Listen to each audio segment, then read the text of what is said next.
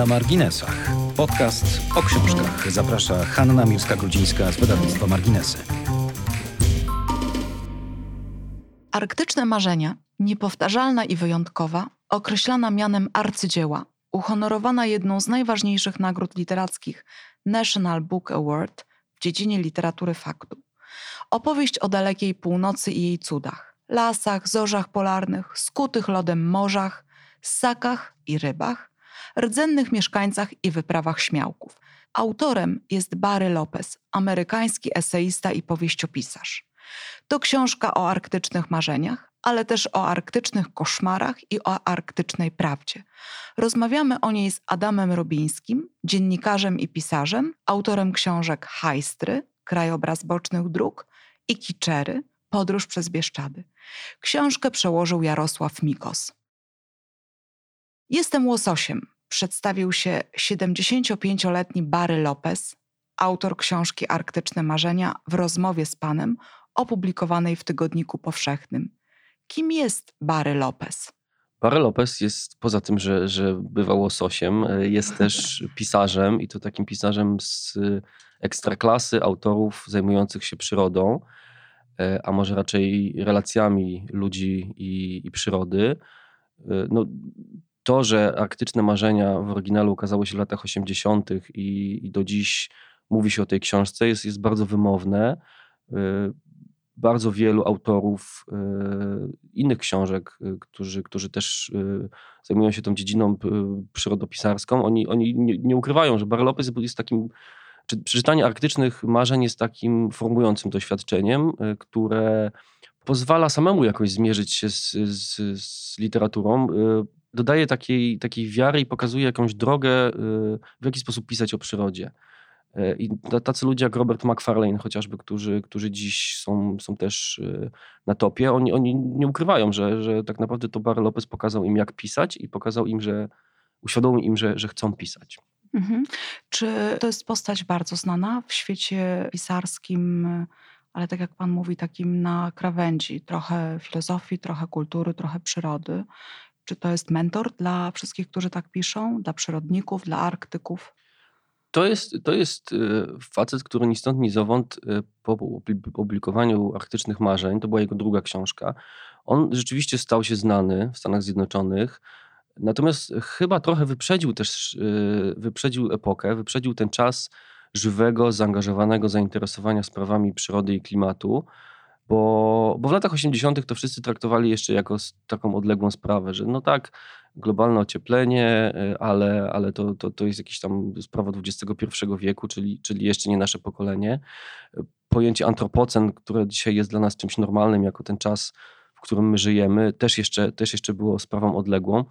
Więc y, on, y, on przez, przez, przez moment jakby trochę z, zamieszał w tej kałuży, w której wszyscy, wszyscy żyjemy. Natomiast chyba świadomie usunął się trochę na, na ubocze. Y, od 50 lat mieszka w lesie w zachodnim Oregonie i tak jak mówi, jest to trochę ucieczka, y, i, ale równocześnie jest to chyba konieczność, jeśli, jeśli chce, y, jeśli zajmuje się pisaniem o przyrodzie, to musi z tą przyrodą obcować na co dzień. No, w Nowym Jorku by takich, takich zachwytów nie, nie znajdywał jak, jak tam w Oregonie.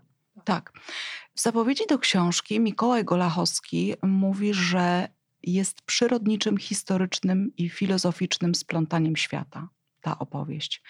I że to jest najlepsza pozycja o Arktyce, jaką czytał. A pan z kolei zwraca uwagę, że to jest literacka ciśnina Beringa. Ze wszystkich stron migruje przez nią całe bogactwo arktycznego życia. Co to wszystko znaczy? To wszystko znaczy, że to jest dosyć, dosyć e, może nie zagmatwana, ale taka wielowarstwowa książka, z której można wyciągnąć wiele, e, jeśli się poświęci jej należytą uwagę. Mikołaj Golachowski też, też napisał, że to jest taka książka do czytania na wiele razy. E, to znaczy, że, że trzeba ją tak smakować po kawałku, bo, no bo to jednak jest kilkaset stron wypełnionych bardzo konkretnymi informacjami, a równocześnie bardzo taką emocjonalną treścią, która, no, Barry Lopez, mimo że jest raczej na, kar na kartach książki nieobecny, on nie afiszuje się ze swoimi poglądami, to jednak jego wrażliwość i jego stosunek do świata jest y, bardzo jaskrawie zarysowany w tej książce. E, I, czytelnik, czytelnik nie czuje się jakby był, jakby słuchał jakiegoś wykładu, tylko raczej jakby był, był z przyjacielem na wycieczce w Arktyce. E, I ten przyjaciel nagle uświadamia mu, że Arktyka to nie jest jakaś pustynia biologiczna, tylko że to jest strasznie żywy krajobraz. To jest taki krajobraz jak właśnie ta, jak ta cieśnina Beringa, która jest takim mhm. miejscem, gdzie krzyżują się kierunek e, oś północ-południe, gdzie migrują z, zwierzęta morskie i ptaki morskie i, i kierunek i oś wschód-zachód, gdzie, gdzie odbywają się migracje lądowe po, e, czy, czy gdzie kiedyś e, przecież Homo sapiens tą drogą przeszedł z, z Azji do Ameryki Północnej. Więc Arktyka Lopeza jest miejscem tętniącym życiem, ale takim życiem, które, które wymaga jednak mimo wszystko troski. Ono jest takie, ono, ta Arktyka jest potężnym krajobrazem, krajobrazem, w którym człowiek często nie znaczy nic i obojętność natury względem człowieka jest uderzająca. E, a równocześnie im bardziej zbliżamy się do końca książki Lopeza, tym częściej dostajemy takie sygnały, że coś tu jest nie tak, że, że tam zaczyna się dziać coś złego, że przemysł wydobywczy, że ciekawość y, zachodniej nauki być może zbyt mocno ingeruje w te, w te ekosystemy, które są potężne, ale równocześnie kruche. Mhm. W takim razie, mając na uwadze to, co Pan powiedział już o książce, mając na uwadze to, że to jest tak niezwykła historia nagrodzona, o czym wcześniej mówiłam we wstępie. Jak pan myśli, co kryje się pod tytułem Arktyczne Marzenia? Co to są za marzenia? Czyje to są marzenia? Czy to są marzenia człowieka o Arktyce, Arktyki o człowieku, Bary Lopeza, marzenia o tym, jak ma to wyglądać? Dlaczego te słowa zostały wybrane na taki tytuł? Wydaje mi się, że, że Lopez próbuje nam powiedzieć tym tytułem o tym, że nasze ludzkie wyobrażenia, nie tylko nasze, ale też, ale też ludzi żyjących w Arktyce, że one są, e, że z nimi jest jak z marzeniami, to znaczy one mogą mieć jakieś, jakieś e, zaczepienie, zaczepienie w, w rzeczywistości, ale równocześnie są trochę taki, taką fantazją. Zresztą angielskie słowo dreams, które jest, jest użyte w tym, w tym kontekście, ono, ono może mieć wiele znaczeń, bo dream to może być marzenie, ale to może być też, też sen, czyli tak naprawdę taka, taka ułuda. E, I e, to jest, to jest taki tytuł, który, który już, już jeszcze przez przewrócenia tej okładki i zajrzenia do środka każe nam się zastanowić tak naprawdę. No bo jeśli, jeśli słyszymy o, o marzeniach dotyczących, o snach dotyczących jakiegoś krajobrazu, to od razu y, daje nam to do myślenia, a gdzie fakty, a gdzie rzeczywistość, a gdzie, a gdzie to 2 plus 2, prawda? I Lopez sugeruje nam, że to chyba nie do końca o to chodzi, że że istotą naszego, naszego bycia w świecie nie jest e, jednoznaczna wiedza, tylko raczej jakaś tajemnica, tylko jakieś niedopowiedzenie.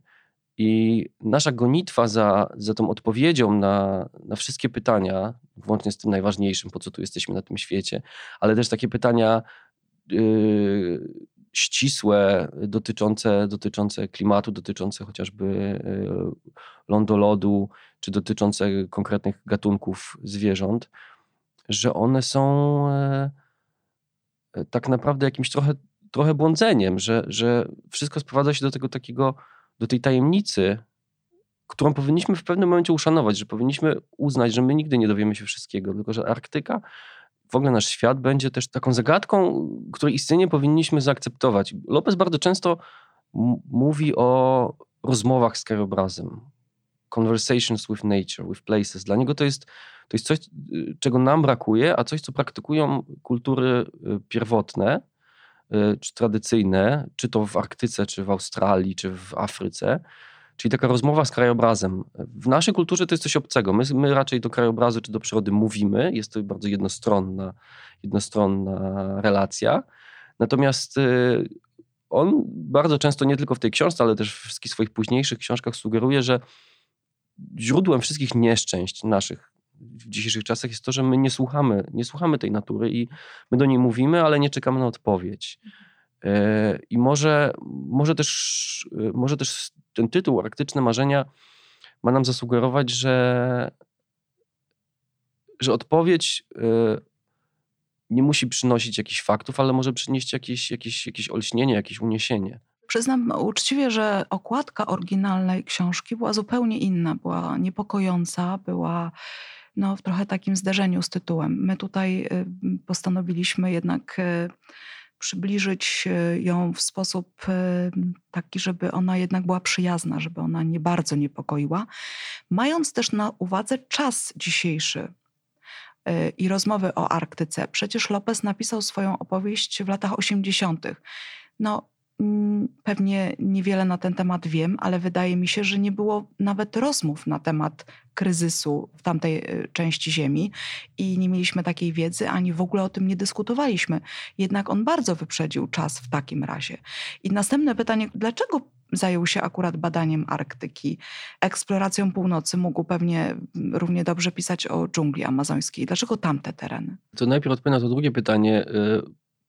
To było tak, że on, on jeździł do Arktyki, w, zbiera, kiedy zbierał materiały do swojej pierwszej książki o wilkach, o Wolves and Men.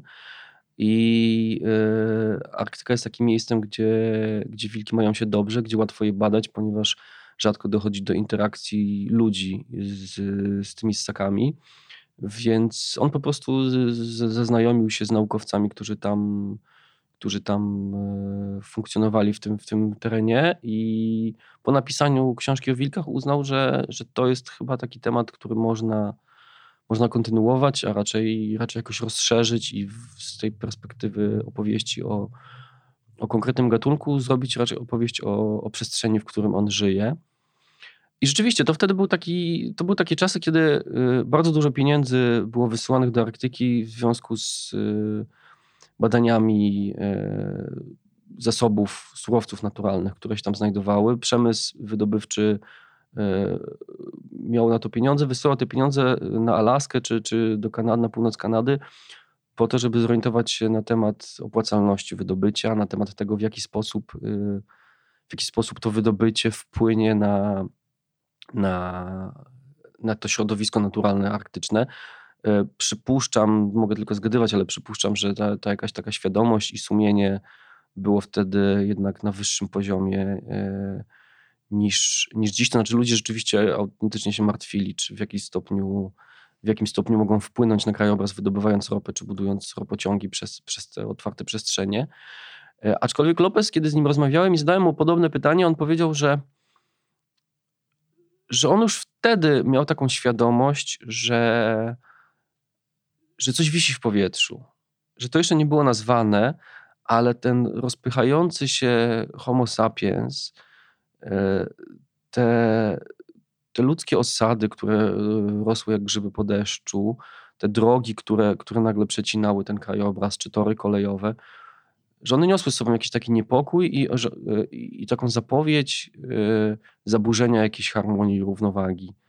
Bo w gruncie rzeczy to chyba sprowadza się wszystko do tego, że że marzenie, że sen, że ten dream jest jakimś takim harmonijnym przeżyciem, a to, o czym dziś mówimy, to jest jakieś takie wejście z butami w tą harmonię i zaburzenie. Rozpychający się Homo sapiens to jest fantastyczny tytuł książki, która być może powinna powstać. Proszę pana, rolą pisarza, a nawet obowiązkiem jest według Lopeza troska o społeczność, o dobro czytelnika, taka rzetelna informacja. Czy wejście do tego świata, otwarcie drzwi nam wszystkim nie przyniesie więcej złego niż dobrego. Pan już wspominał o tym, e, opowiadając o książce e, w naszej rozmowie, ale no, Lopez bardzo zwraca na to uwagę i tak jak pan mówi, to jest współczesna sprawa, która rozpoczęła się w latach 80., ale wycieczki, które tam są organizowane, oswajanie takie ludzkie tego terytorium, czy to już nie mówię o wydobyciu czy o przemyśle, który tam się rozwija, ale czy to rzeczywiście nie jest katastrofa, która na nas czeka. No, ludzka ciekawość jest, jest yy, porażająca i tak naprawdę ta ciekawość zaprowadziła nas do miejsca, w którym jesteśmy i to ma to swoje dobre i złe Oczywiście, strony. też nie ma w tym nic złego też. Natomiast yy, no Lopez sam opowiadał mi o tym, że zastanawiał się pisząc tą książkę, czy nie, czy nie powinien na końcu zasugerować czytelnikowi, że on to wszystko napisał po to, żeby czytelnik już sam nie musiał tam jechać i tego krajobrazu oglądać, a tym samym jakoś go zadeptywać. Natomiast równocześnie sam zaśmiał się i powiedział, że no ale wiemy, jak takie, takie ostrzeżenia się kończą. Czytelnik by pomyślał sobie, a kim ty człowieku jesteś, żeby skoro ty mogłeś pojechać, a ja nie mogę, i że, że, że raczej by to zadziałało jako zachęta. Żeby... No, przyznam też, że dla mnie, czytelniczki tej książki, zachętą jest ten wspaniały opis i to, że, że można w taki sposób pisać o Arktyce, o przyrodzie, o kulturze, o człowieku tam i to by mnie zachęciło. On mnie właściwie zachęca, mm -hmm. a nie odrzuca. Mm -hmm. No właśnie, i, i on nawet opowiadał taką anegdotę, że rok po, rok po wydaniu tej książki w Stanach Zjednoczonych był z archeologami na dalekiej północy, wydobywali E, prowadzili wykopaliska w 900-letniej osadzie i tuż, tuż nieopodal tej osady wylądował nagle czarterowy samolot, z którego wysiadła grupa ludzi ubranych w identyczne puchowe kurtki. E, była to komercyjna wycieczka, której przewodnik podszedł do Lopeza, od razu go rozpoznał, widocznie ze zdjęcia i powiedział mu, Bar, ja ci muszę bardzo podziękować, bo dzięki tobie mam biznes turystyczny. Mhm. Lopez się wtedy zapadł e, ze wstydu pod ziemię. Ci naukowcy, z którymi był, też spojrzeli na niego z takim wyrzutem. Więc e, no to są wszystko straszne dylematy autora, który pisze o jakimś miejscu, bo to miejsce go fascynuje, bo, bo jest e, bardzo żywym, jest takim ekosystemem e, czy zbiorowiskiem ekosystemów, które mogą coś nam powiedzieć o, o naszej planecie. I jego intencją jest wzbudzenie troski w czytelniku i jakiejś, jakiejś świadomości i, i być może zrobienie z tego czytelnika aktywisty, ale y, jakby skutkiem ubocznym jest, jest to, że pieniądze też od razu, czy biznes interesuje się tym miejscem i zaczyna je eksploatować. Tylko czy to znaczy, że należy o takich miejscach nie pisać? No to są nierozwiązalne dylematy, z którymi wszyscy twórcy się, z którymi wszyscy zaangażowani twórcy się, się zderzają. E, kto wie, no, nigdy nie poznałem odpowiedzi na pytanie, ile książek nie powstało, bo autor doszedł do wniosku, że lepiej, lepiej o takim miejscu nie pisać. Myślę, że e, jeśli Lopez nie napisałby o Arktyce, zrobiłby to za niego ktoś inny. Pewnie nie w tak ujmujący sposób i e, kto wie, być może Lopezowi udało się jednak uchronić jakoś ten krajobraz właśnie dzięki tej wrażliwości, którą, którą epatuje. Tak, myślę, że uchroniła nas też jego hermetyczność w jakimś sensie, bo to nie jest tak jak wspomnieliśmy, książka do takiego przeczytania szybkiego.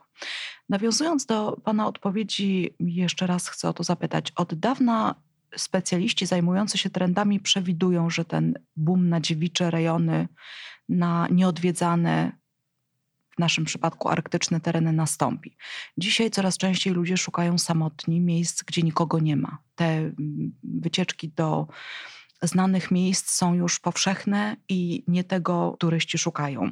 Po opublikowaniu książki na pewno Arktykę odwiedzą turyści. Tak jak pan wspomniał, na tamtym kierunku bogacą się specjalistyczne biura podróży. W takim razie na czym będzie polegał rozwój Arktyki? Co to słowo oznacza dla Arktyki? Bo rozwój turystyczny chcielibyśmy tego uniknąć. Właściwie wszystkiego chcielibyśmy uniknąć, ale rozwój idzie do przodu. Dla Arktyki co oznacza?